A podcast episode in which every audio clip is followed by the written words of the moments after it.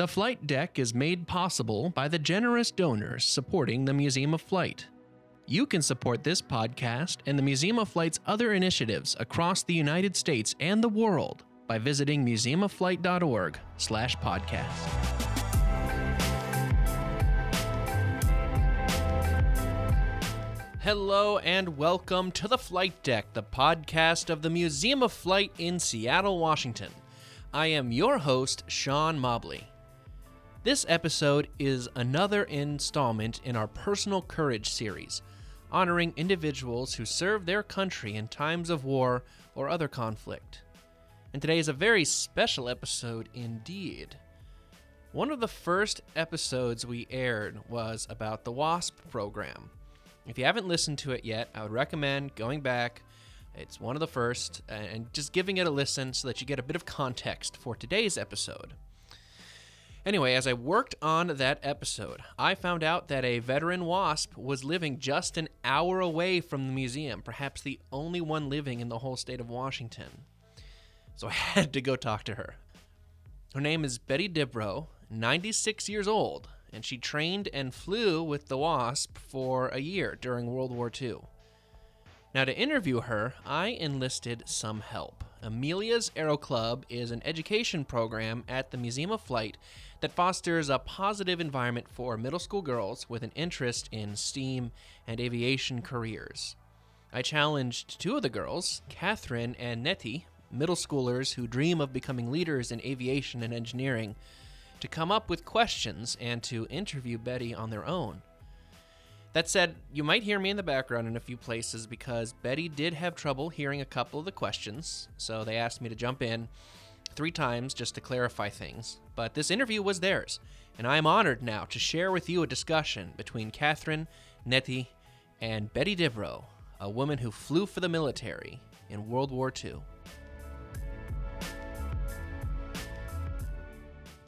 I'm Catherine. And I'm Nithi from the Amelia Aerospace Club and the Museum of Flight. Today we have Betty here and we're going to be asking her a few questions. So, to start, where did you grow up? In Indiana, on a farm way out in the country. What inspired you to become a pilot? Um, Amelia Earhart was uh, great at that time, and uh, I admired what she did. Do you have any other family that was in aviation or that flew that inspired you? No, nobody in flying. I had a brother that was in the Navy during the war. What do you remember about your first flight? My brother in law had given me a, a, plane ride for a gift for my birthday. So I went up, that was 12, and so that sort of spurred me on, you know, my interest to um, pursue the, the flying. Where were you when Pearl Harbor was attacked? I was in school, first year college. How did you react to the bombing? Well, really surprised that something like that could happen to to the people here in the United States. What was fun about being a wasp? What was fun? To fly. That was the main thing. We all loved to fly. Of course, we helped the country. You know, they say it's patriotic and we did a big job, but we d- was there to fly. What was stressful? You know, I can't think of it. It was just a, a the most pleasant year of my life. What would Betty in 2018 tell Betty in 1942? Or what is some advice that you would give yourself when you were younger? Use sunscreen. uh, and um, just take advantage of, of any chance you get to fly or to, you know, be in that group. What was the hardest thing to learn about being a wasp? The hardest thing to learn to obey the rules. Didn't get into any trouble, but uh, well, you, you really didn't break the rules around Jackie Cochran. Yeah, she ruled with a, a firm hand. Did you have a favorite airplane? Well, the B 17. I loved that one. And uh, the AT 6. Why were those your favorite? Uh, oh, the B 17, all those engines, and, and that's why I can't hear because of the roar of the engines. That was quite a thrill. Did you have a least favorite? One that you didn't really like flying? Mm, yeah, the BT 13 wasn't a, a real inviting airplane. How come? It vibrated and um, it really wasn't the safest airplane in the, in the line. Would you rather fly a plane from World War II or a plane from 2018? World War II. I went up in um, the um, simulator, and it's so different. It you know everything's on computers now. You just punch a button. You don't fly. You just sit there and punch buttons. So uh, no, I. Well, and you know what? I'll tell you about flying the, the planes of way back when. A private flying club heard me speak at the Green River College, and um, they offered me a ride in their airplane. The, the several of them were there the, of the flying club, and they offered me a ride in, this air, in, in their airplanes. So for my 95th birthday, they had a big party for me, and all they all came in in their airplanes to this private strip, uh, flying strip, and I could pick any airplane I wanted to fly. So I went up in two of them. But what a thrill, because I hadn't been in an airplane in 20 years to fly. So they let me take off and land, and it was just a real delightful time. How is it different for women pilots in World War II than it is today? Well, I think they respect the women today. We had to fight for recognition back then. And um, there was a lot of controversy on whether we were taking jobs that we didn't deserve, maybe. What sort of missions did you fly? I flew at um, Las Vegas, Nevada at a, a gunnery school. So we flew in the B 17s, the gunners were in all of their positions, you know, and the fighter pilots would dive down on the bombers and give the gunners a chance to practice shooting with cameras, not with live. But we did tow targets also, and they used live bullets to um, shoot at the, the targets. And um, I was never hit, but some of them hit the airplane instead of the target. What was it like having a target that people were shooting at behind you? Um, not too much. You were concentrating on flying, and you, you know you didn't think about getting hit or anything. What about the planes that did get shot? What happened Like, to them? they- They just had bullet holes in them. Oh, okay. They didn't go down. Okay. Do you have any funny stories that you have to share with us? Hmm, funny. You know, my on my first solo flight, it wasn't funny, but I went out my first solo, came in in the Stearman, and you know that's a ground looping fool. You know what a Stearman is? The the two biplane. Uh, came in and I ground looped. And it started to go. It naturally pulls to the left. So I did the right thing, but I didn't hold it long enough. So when I thought, oh my gosh, I did something wrong. So I did it the other way.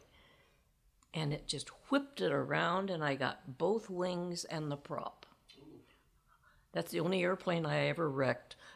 And the instructor came out, picked me up, because uh, you know couldn't fly it down, and went to the air to the um, flight line. And he said, "Okay, now see what you can do with this one." He didn't check me out or anything. He just sent me up again in in that Stearman, and I never ground looped again. Were you injured when No. that happened? Just mentally, I was injured. Were you ever scared to fly another plane after that? no. What advice would you give to young women like us who want to become a pilot? Just go for it. fly as much as you can, as much as you can afford. Boy, um, it was sort of tight squeeze uh, when I was flying because uh, I got a job and practically all my money went to flying. I didn't eat much.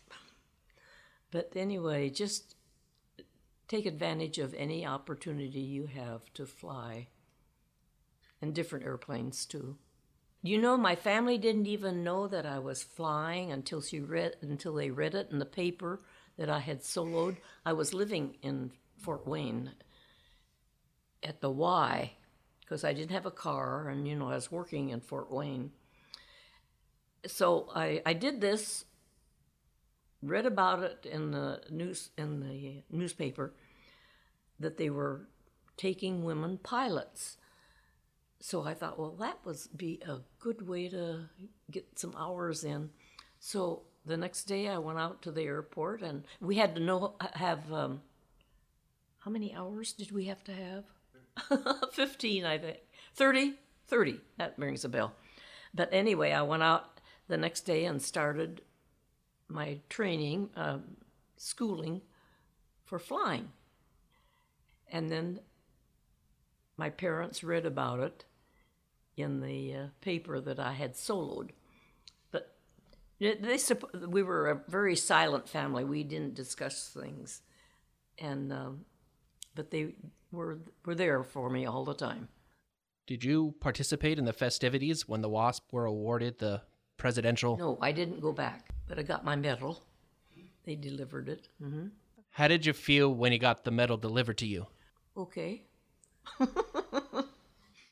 Did you feel you needed it, or did you feel recognized? No, I didn't feel I needed it. Um, just the, the chance to fly those airplanes was enough. Thank you for taking your time to do this interview with us. We had a ton of fun, and I hope you did too. We also thank you for your service. Thank you very much. It was a pleasure.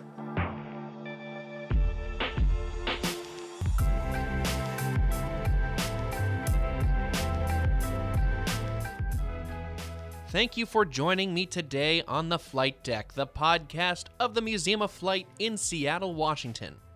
If you want to learn more about the WASP program, check out our earlier episode where I chatted with living history volunteer Diane Belanger, who gives a great big picture overview of the program. You can also see artifacts related to the WASP at the Museum of Flight in our Personal Courage Wings World War II exhibit. More information about the exhibit is in this episode's show notes. In the show notes, you will also find more information about Amelia's Aero Club. If there is a middle school girl in your life who has a passion for flight, or building things, or taking things apart, or is just generally curious about the world around her, she will find kindred spirits in Amelia's Aero Club. Thank you so much to Deb Jennings, a WASP expert in Seattle, for connecting me with Betty, and thank you to Catherine and Nettie's families for being so supportive and driving their kids all over the state for this interview. And of course, thank you to Catherine and Nettie themselves. Thank you for your hard and quick work on this. They had behind the scenes, honestly, just a few days to put this whole thing together. Once we found out about Betty, we wanted to move quickly. So thank you both for for all of your hard work on this. If you like what you heard, make sure you subscribe to the Flight Deck to stay up to date on our episodes. And please rate and review us on Apple Podcasts or wherever you downloaded us from. Email the show at podcast at museumofflight.org, and you can also find more content at our website, museumofflight.org slash podcast. And this is your host, Sean Mobley, saying we'll see you out there, folks.